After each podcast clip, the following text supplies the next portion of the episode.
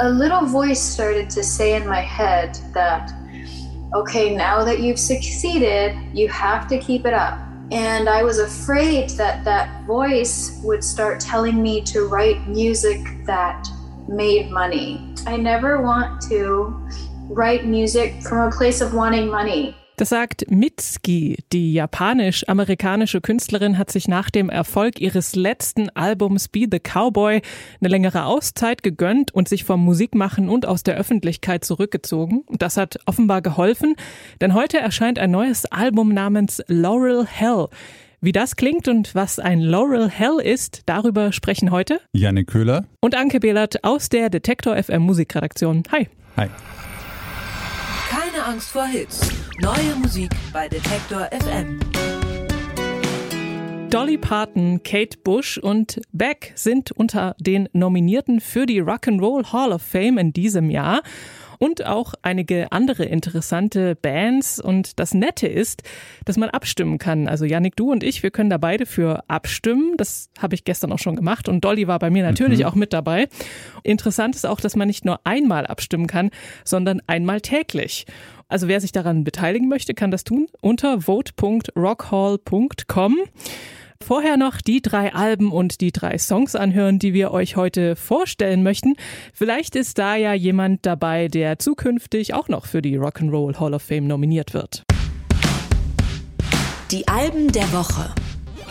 Ja, Mitski zum Beispiel, äh, die hat ein widersprüchliches Verhältnis zum Musikmachen. Denn einerseits hat sie vor einigen Jahren in einem Interview gesagt, sie würde alles andere vernachlässigen, nur um weiter Musik machen zu können. Andererseits hat sie aber auch in einem Interview gesagt, dass sie sich auch durchaus vorstellen könnte, einfach einen ganz normalen Job zu haben und dann könnte sie auch glücklich sein. Es ist also nicht so einfach, aber man kann wohl feststellen, dass sie mit dem 2018er Album Be the Cowboy endgültig in den Indie-Mainstream eingezogen ist. Das Album wurde bei verschiedenen Publikationen zum Besten des Jahres gewählt und sie hat in allen, also überall auf der Welt quasi vor ausverkauften beziehungsweise in ausverkauften Hallen gespielt. Und und äh, den Rummel um sie selbst, das, den hatte sie bald gründlich satt und dann hat sie sich äh, für eine ganze Zeit zurückgezogen und hatte eigentlich mit dem Musikmachen so ein bisschen abgeschlossen. Aber einige Zeit später, und das war dann ungefähr vor zwei Jahren oder sowas, hat sie dann doch angefangen, neue Songs zu schreiben und hat die mit dem äh, Produzenten Patrick Highland wieder aufgenommen, den, mit dem sie eigentlich schon die ganze Zeit zusammengearbeitet hat, also seit Beginn ihrer professionellen äh, Karriere sozusagen. Laurel Hell heißt also das neue Werk und das wartet mit einer gehörigen Portion 80er Synthes auf.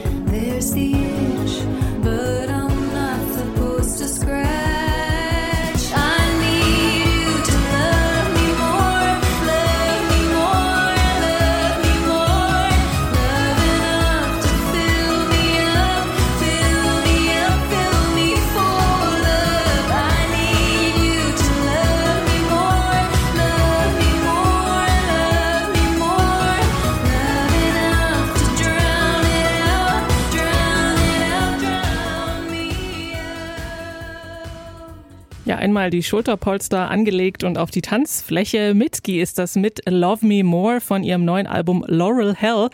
Und ich habe sie gefragt, was ihr an diesem eher kühlen 80er Sound so gefallen hat. Because we were mixing it during the pandemic when everything felt hopeless and nothing was changing, every day was the same.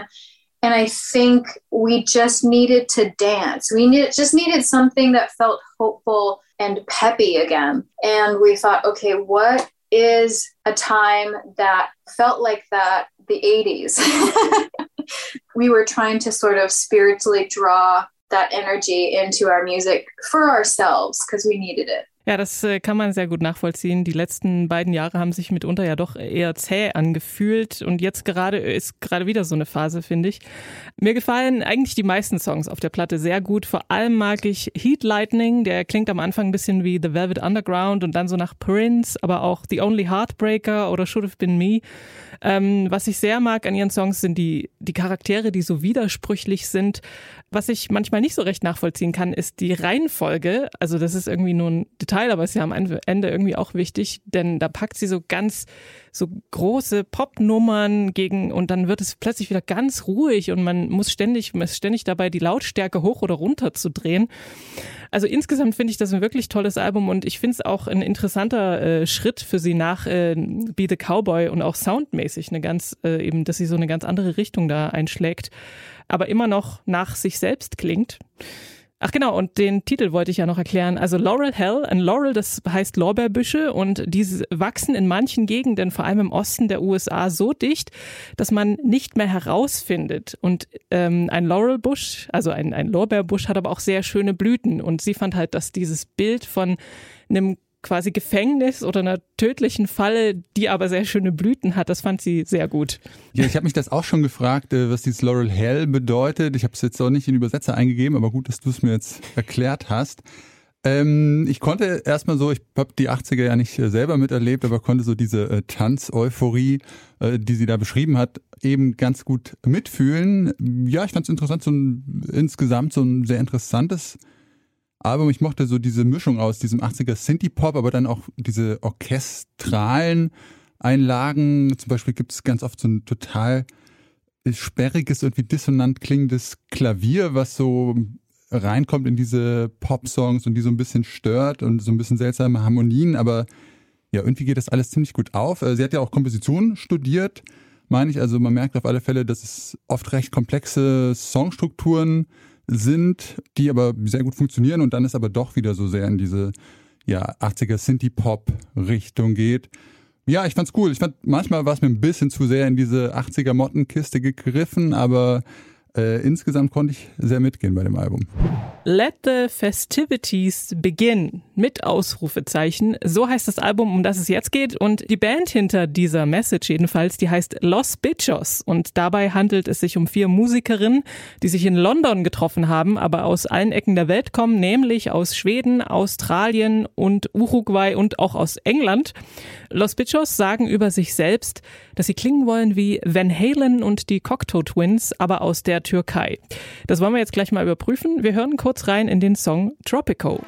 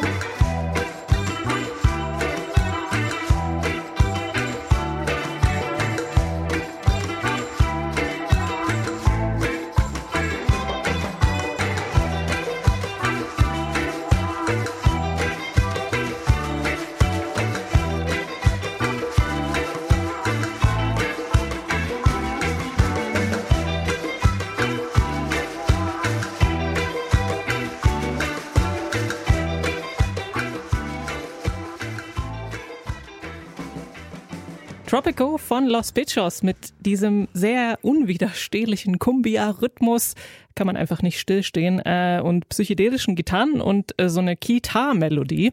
Das Ganze ist auf ihrem Debütalbum Let the Festivities Begin zu finden und der Name ist wirklich Programm, finde ich, denn die Instrumentalstücke, das sind die perfekten Party-Starter. Es gibt so zahnradartig ineinandergreifende Gitarrenmelodien und dann eben so vielschichtige Grooves, die pulsieren. Sie mischen so ein bisschen Surf-Pop, Exploitation, Trash und äh, eben Psychedelik. Und ähm, wenn man das ganze Album so durchhört, fühlt sich's an wie so Mini-Soundtracks zu Filmen und zwar so 70er Jahre Spaghetti-Western oder auch gerne so Horrorfilm im Stil von Dario Argento. Ähm, ja, macht großen Spaß und will man doch unbedingt live sehen. Ja, auf alle Fälle. Ich habe auch schon gesagt, dass ich gestern schon geschaut habe, auf welchen Festivals äh, diese Band äh, so spielt, weil ich auch äh, das wirklich so das Album war, was ich diese Woche gebraucht habe.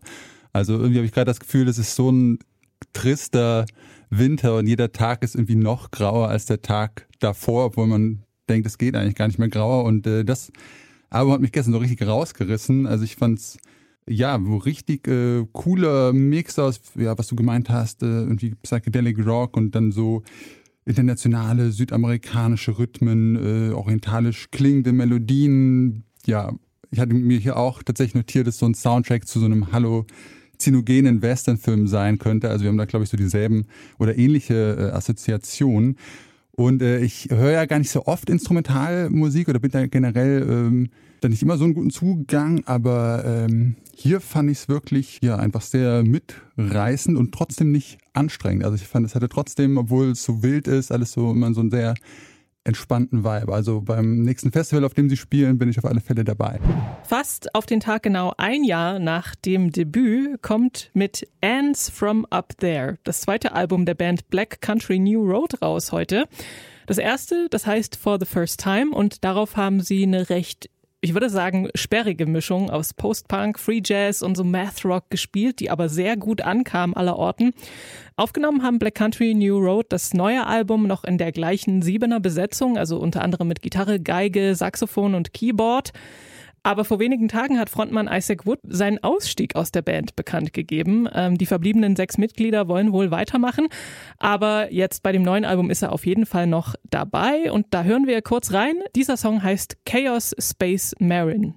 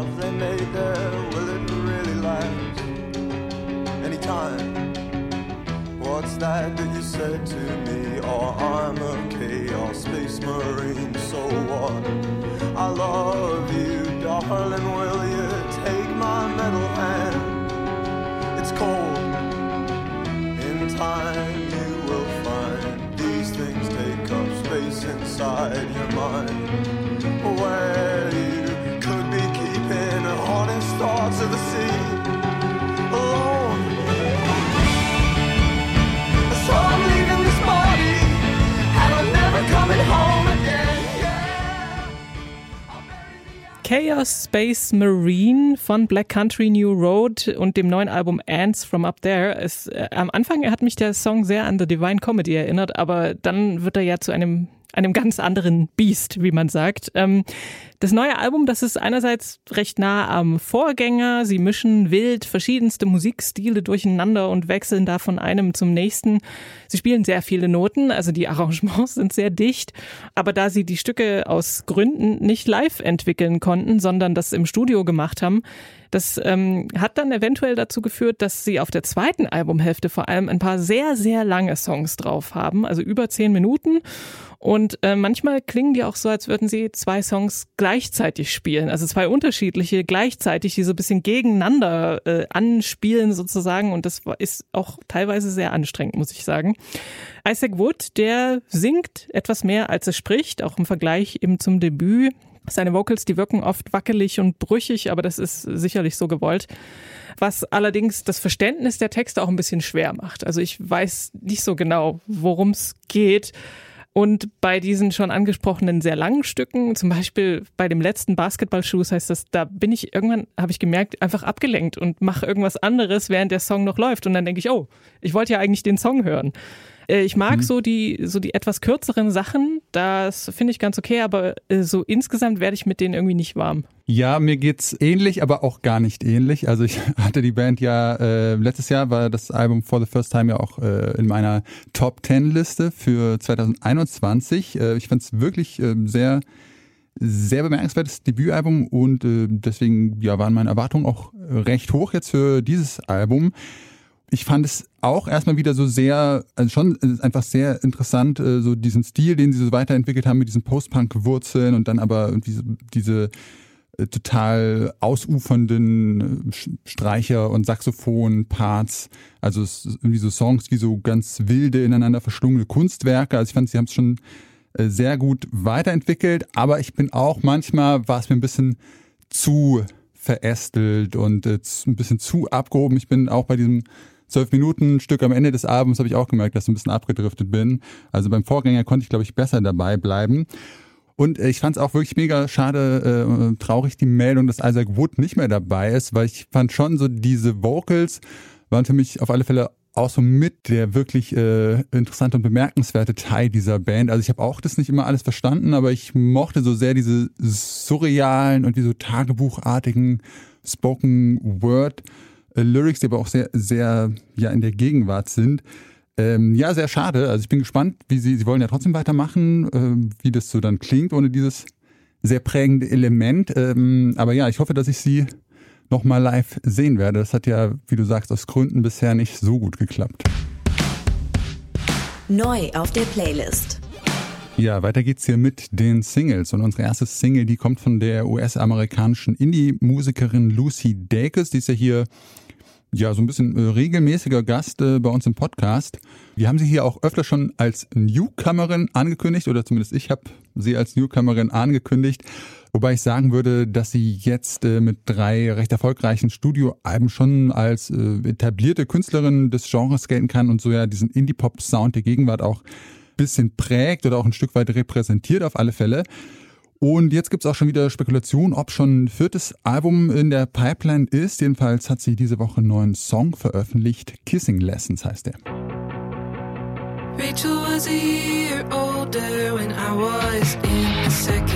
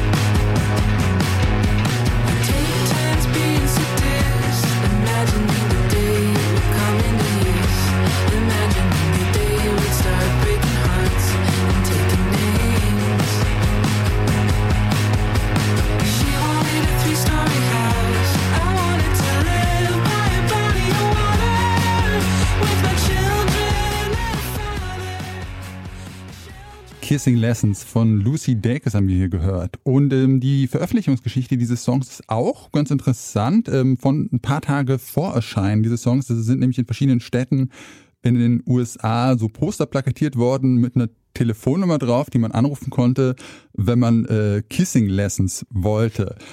Und da hat man dann zwar keine Kissing Lessons bekommen, also beziehungsweise schon, weil man hat dann diesen Song gehört in dieser Telefonschleife. Ich bin mir nicht so sicher, ob ich angerufen hätte, ähm, aber ich fand es äh, irgendwie ein ja, interessanter Weg, so seinen Song anzukündigen. Und den Song an sich fand ich auch sehr spannend. Also der ist irgendwie super kurz, gerade mal so 1,50 äh, lang, aber ich hatte das Gefühl, in der dieser kurzen Zeit durchlebt man so seine halbe Kindheit.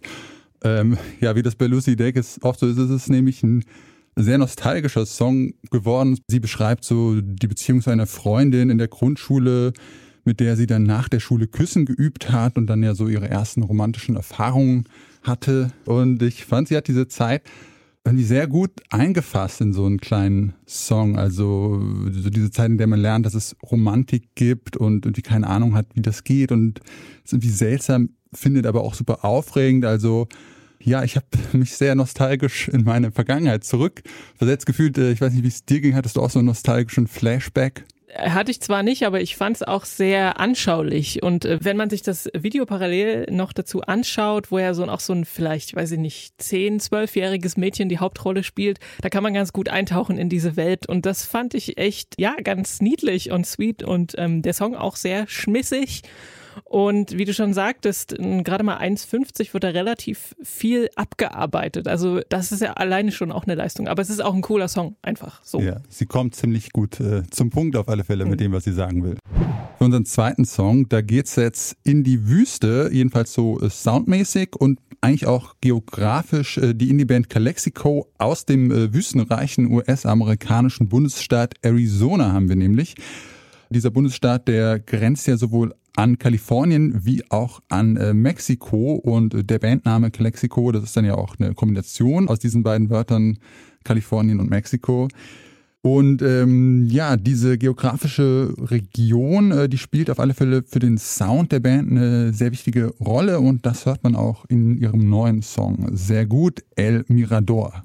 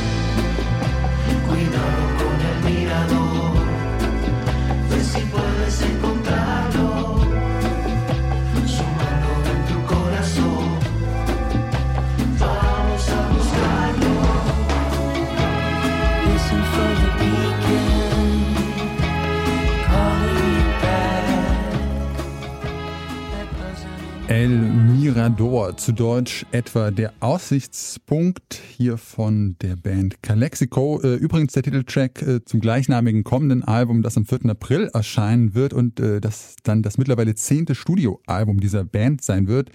Und ja, auch jetzt haben wir tatsächlich nochmal so ein Cumbia-Track und auch wieder ein Song, der irgendwie der Soundtrack zu einem halluzinogenen äh, psychedelischen Westernfilm sein könnte. Hatten wir heute schon mal. Ähm, ja, das finde ich ist äh, dieser der Band in diesem Song sehr gut gelungen. Bei mir macht es total viele so romantische Bilder auf. Es klingt irgendwie nach heißem äh, Wüstensand, nach Kakteen, nach heulenden Kojoten, nach Tequila. Und ähm, das ist ja so eine Soundästhetik, die irgendwie generell äh, die Musik der Band so ein bisschen prägt. Und äh, ich finde, hier haben sie es ja jetzt aber sehr, sehr konsequent auf die Spitze getrieben mit äh, Trompeten, Fanfaren, äh, ja, dieser Kumbia-Rhythmus, dann wird auch ja auf Spanisch gesungen noch teilweise. Ähm, da haben sie sich die aus Guatemala stammende Musikerin Gaby Moreno als äh, Gastmusikerin noch dazugeholt. Also sehr konsequent umgesetzt, diese musikalische Ästhetik. Und ähm, ich würde mal schätzen, Anke, dass dir der Song auch ganz gut gefallen hat. Vermute das, ich mal. Das hat er in der Tat, ja. Äh, die Band begleitet mich ja schon eine ganze Weile, beziehungsweise vielleicht auch andersrum, aber ähm, da passiert auch recht viel in dem Song. Also, ich, also natürlich der äh, Rhythmus ist toll und eingängig und man äh, wackelt sofort mit, so ein bisschen so ein langsamer, träger Kumbia, weil es ist ja die heiße Wüstensonne, da will man sich auch nicht schnell bewegen, aber ein bisschen halt schon. Und ich mag sehr diesen Akkordwechsel zum, ich weiß nicht, ist es Refrain, wo, wo er dann singt, ähm, Listen for the beacon calling you back hm. und dann die äh, bisschen angezerrte Gitarre zwischendrin, dann kommt noch eine Geige, also da äh, greifen ganz viele in Elemente ineinander und das alles gibt so einen wie so einen Soundteppich, auf dem man so ein bisschen dahin fährt. Ein starker Song und ich bin tatsächlich sehr gespannt aufs neue Album. So, geografisch jetzt nochmal eine 180-Grad-Wendung, würde ich sagen. Und auch der Sound, der wird deutlich kühler. Aus der Wüste Arizonas geht's in die norwegischen Berge, beziehungsweise in die norwegische Stadt Bergen. Daher kommt nämlich das Elektropop-Duo Röyksopp Röyksopp ist kein besonders schönes Wort, finde ich. Ähm, bedeutet auf äh, Deutsch so etwas wie Rauchpilz, was man jetzt irgendwie unterschiedlich interpretieren kann. Ähm, das Du, das hatte nach ihrem 2014 erschienenen Album The Inevitable End angekündigt, äh, keine Musik in Albumformat mehr rauszubringen. Einzelne Songs veröffentlichen sie aber nach wie vor. Äh, diese Woche etwa zusammen mit Alison Goldfrapp den Song Impossible.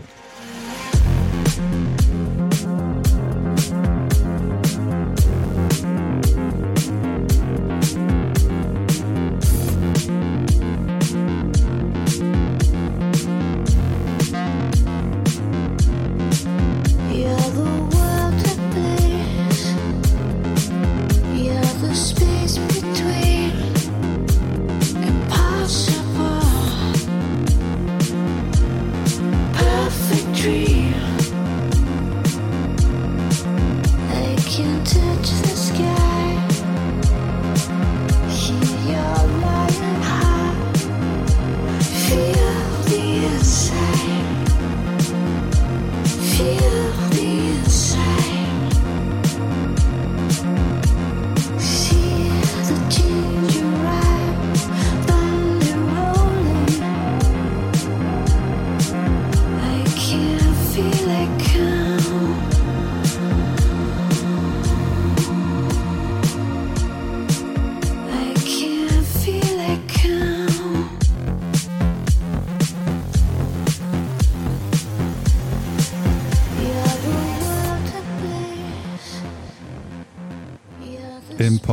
hieß dieser Song von Röyksopp featuring Alison Goldfrapp. Ähm, und äh, wie gesagt, haben Röyksopp ja eigentlich angekündigt, äh, keine Alben mehr rausbringen zu wollen. Dieser Song, der wird jetzt aber doch Teil von so etwas ähnlichem äh, wie einem Album sein. Äh, das soll eine Sammlung von Songs sein, die unter dem Namen Profound Mysteries im April herausgebracht werden soll. Aber ähm, das soll, wie gesagt, nicht so wirklich so ein Album sein, sondern äh, laut Röyksopp eher so eine Art interaktives, äh, konzeptuelles Projekt. Äh, sie sagen, es soll ein erweitertes kreatives Universum werden. Ähm, es gibt auch schon eine interaktive Website, durch die man sich so durchklicken kann, aber so richtig schlau geworden bin ich noch nicht, was das dann genau sein wird und wie sich das dann von einem herkömmlichen Album unterscheiden wird. Äh, ich bin sehr gespannt. Äh, ansonsten fand ich diesen Song aber jetzt auch ein sehr cooler Elektropop-Track. Also die Zutaten sind relativ simpel, würde ich sagen. Es ist so ein treibender Synthi-Arpeggiator-Bass, ein äh, relativ stumpfer Drumbeat. Man hatte Boom Chuck und sonst eigentlich nicht so viel. Dann so ein paar flächige Synthes und eine catchy Gesangsmelodie. Aber aus diesen sehr einfachen Zutaten machen sie einen ziemlich äh, eindringlichen Song. Also es funktioniert hier erstaunlich gut. Ich finde ihn auch sehr cool und mein erster Gedanke war aber, ach, Reuxop, die gibt's noch. Das hatte ich nicht so auf dem Zettel, weil ich weiß noch, dass wir ihr das erste Album Melody AM, das ja 2001 erschien, das haben wir damals beim Uniradio hier Mephisto 97.6 in Leipzig rauf und runter gespielt und es steht auch in meinem Plattenschrank, aber danach hatte ich die so ein bisschen aus den Augen verloren. Ich weiß, dass sie ab und zu mal was mit Robin gemacht haben, aber das hat mich jetzt äh, bisschen überrascht und interessant ist auch, dass diese Kollaboration mit Alison Goldfrapp, dass es die nicht schon früher gab, weil die kommen ja auch so ein bisschen aus der gleichen Zeit. Also Goldfrapp, das erste Goldfrapp-Album ist 2000 erschienen, wie gesagt, das erste Rockstop 2001 und jetzt nach 20 Jahren haben sie sich mal zusammengetan in einem Song, wie du schon sagst, der echt gut funktioniert, den man relativ schnell im Ohr hat und äh, genau wieder dieser, dieser eisige norwegische Elektro-Sound. Popschnipsel. Spotify hat ja schon lange nicht den besten Ruf, vor allem weil die Plattform Musikerinnen und Musikern sehr wenig zahlt. Und neulich hat ja auch Neil Young sehr öffentlichkeitswirksam seine Musik von der Plattform entfernt. Der Grund dafür ist, dass äh, der Podcaster Joe Rogan, der hat nämlich einen exklusiven Vertrag mit Spotify und in seinem Podcast, äh, da verbreitet er ab und zu mal so Fehlinformationen, zum Beispiel über das Coronavirus. Ja, und das hat Neil Young nicht gefallen und deswegen äh, hat er dann gesagt, so, äh, meine Musik nicht mehr zusammen mit diesem Mann. Dass es sehr einfach ist, problematische Inhalte auf Streaming-Plattformen wie eben Spotify oder auch YouTube zu verbreiten, das hat auch ein Experiment des Vereins Laut gegen Nazis gezeigt. Die haben sich nämlich eine Fake-Rechtsrock-Band namens Hetzjäger ausgedacht und einen Songschnipsel hochgeladen und getestet, wie schnell da wie viele Klicks zusammengekommen sind. Und innerhalb von kürzester Zeit waren das 100.000 immerhin. Und äh, wir kennen ja auch alle das Phänomen, dass wenn man irgendwas sich anschaut, dann kommt da rechts daneben, also bei YouTube zum Beispiel, aber auch bei Spotify, hier das und das könnte dir auch gefallen und dann ist man, das wurde ja auch schon mal getestet, bei YouTube ganz schnell in sehr radikalen Inhalten. Ähm, also auch äh, im tatsächlichen Rechtsrock, der ja in Deutschland ja aber eigentlich indiziert ist. Also Warum das aber gerade bei Musik ein Problem ist, das hat unsere Musikredaktionskollegin Jessica Hughes, den laut gegen Nazis Vereinsgründer Jörn Menge, gefragt. Weil Musik beeinflusst Musik ist emotional und das weiß jeder. Wenn ich einen tollen Song höre, dann höre ich erstmal gar nicht auf den Text und denke so, wow, geht das ab. Und wenn ich dann irgendwann einen Refrain mitsinge, zum Beispiel bei Hetzjäger, dann merke ich vielleicht gar nicht, was ich da eigentlich singe. Aber vielleicht bin ich dann schon mittendrin, dass mein Geist sich verändert. Und das ist das, was, was bei Musik natürlich noch fataler ist als bei irgendwelchen Hasskommentaren. Musik schleicht sich in mein Hirn. Dafür gibt es eben halt auch Hooklines, die man dafür nutzt, dass man diese wiederkehrenden Dinge hat, wie ein Refrain aber auch Töne, so dass der Mensch mitgeht. Und das haben wir mit Hetziger ja geschafft. Das sind einfache, wie hat die Band auch gesagt, das ist schlechte Musik, die wir gemacht haben, aber sie ist eindringend. Ja, und die Band in Anführungsstrichen, die wurde dann auch von anderen echten Rechtsrock-Bands kontaktiert, weil es so professionell klang und ein Vertrieb hat ihnen auch angeboten, die Single äh, eben zu vertreiben. Und dass es so einfach war, so viele Menschen zu erreichen mit Inhalten, die eben in Deutschland eigentlich verboten sind, das hat äh, Jörn Menge und seinen Verein einigermaßen ernüchtert. Ich finde das sehr, sehr verantwortungslos, wenn YouTube, Spotify, dieser Soundcloud und wie sie alle heißen, wenn die es einfach so laufen lassen, weil diese Verantwortung tragen die mit und sie machen Politik, ohne es vielleicht zu wollen, weil sie eine Unterhaltungsportale sind, aber es ist Politik. Und es ist eine Politik, die im Moment auch dazu führt, dass wir ähm, einen Zuwachs in der rechtsextremistischen Szene und im Gedankengut in dieser Zivilgesellschaft feststellen. Und deswegen wollten wir aufmerksam machen, ihr seid mitverantwortlich, ihr müsst euer System steuern, ihr müsst eure Algorithmen steuern. Also er kritisiert, dass Streamingdienste eher willkürlich statt systematisch löschen, obwohl dann ne-, nämlich, also im Nachgang dann auch äh, Spotify den Song von Hetzjäger gesperrt hat, gibt es natürlich noch andere rechte Inhalte und die sind weiterhin verfügbar. Und äh, Musik gilt ja außerdem auch schon seit einiger Zeit als ein wichtiges finanzielles Standbein dieser Szene. Und er findet halt nicht zu Unrecht, dass eben Unternehmen wie, wie Spotify, die ja Millionen umsetzen, da auch eine gewisse Verantwortung tragen. Ja, ich habe auch das Gefühl, das ist ja eine Diskussion, die gerade auch äh, verstärkt geführt wird, äh, auch nicht nur bei Spotify, auch bei anderen großen digitalen Plattformen, sozialen Netzwerken oder so, wie viel Verantwortung die für ihre Inhalte tragen müssen. Und du hast ja schon gesagt, dass das äh, diese, wie ich finde, sehr äh, clevere äh, politische Aktion in so eine ähnliche Kerbe geht wie auch diese Neil Young Joe Rogan Kontroverse. Also ich äh, bin jetzt nicht so optimistisch, dass ich glaube, dass Spotify da aus äh, Menschlichkeit oder politischem äh, Idealismus irgendwas tut, aber dass, äh, wenn das jetzt schon äh, immer wieder aufgezeigt wird und vermehrt auch irgendwie KünstlerInnen, die Rang und Namen haben und auch finanziell und die vielleicht wichtig sind, das immer wieder aufzeigen, dass Spotify dann zumindest vielleicht etwas tut, um so den Image-Schaden ein bisschen abzumindern und dann doch schneller aktiv wird. Das wäre meine Hoffnung dabei. Und dass auch solche kleinen Aktionen dazu beitragen können. Das hoffe ich auch, Yannick. Jetzt zum Schluss wollen wir aber noch mal ganz kurz über etwas völlig anderes sprechen. Du hattest ja neulich Bono im Podcast vor äh, zwei Wochen und eure Meinung zu U2 kam bei einem Hörer gar nicht gut an. Genau, wir haben äh, Feedback von einem Hörer bekommen, äh, Kritik zu unserer Folge vor zwei Wochen.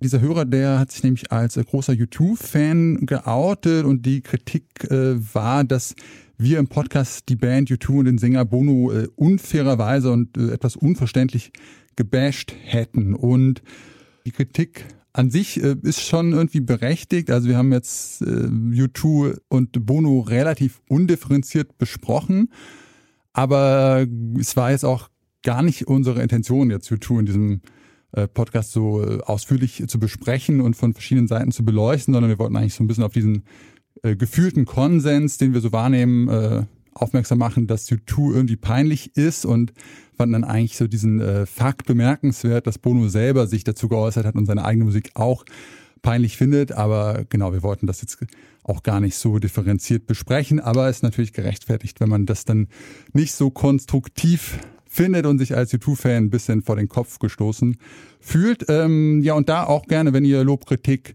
oder sonstiges Feedback für keine Angst vor Hits habt, dann äh, schreibt uns das gerne an musik.detektor.fm und dann versuchen wir auch nach Möglichkeit darauf einzugehen. Wenn euch dieser Podcast gefällt oder gefällt, was ihr hier hört, dann könnt ihr den nicht nur abonnieren, das könnt ihr natürlich auch und das sollt ihr auch bitte machen. Aber Detektor FM ist ja auch ein Online-Radio, das man rund um die Uhr hören kann. Entweder den Wort- oder den Musikstream, zum Beispiel auf detektor.fm. Im Wortstream, äh, da gibt's dann unter anderem Ausschnitte aus unseren vielen anderen Podcasts noch. Und im Musikstream, da läuft, wie der Name schon sagt, 24 Stunden lang das Beste der 80er, nein. Also da läuft natürlich 24 äh, Stunden lang die abwechslungsreiche und sehr geschmackvoll kuratierte Detektor FM Playlist. Genau, mit diesem kleinen Hinweis verabschieden sich für diese Woche Janik Köhler und Anke Behlert und wir wünschen euch viel Spaß beim Musik hören. Keine Angst vor Hits. Neue Musik bei Detektor FM.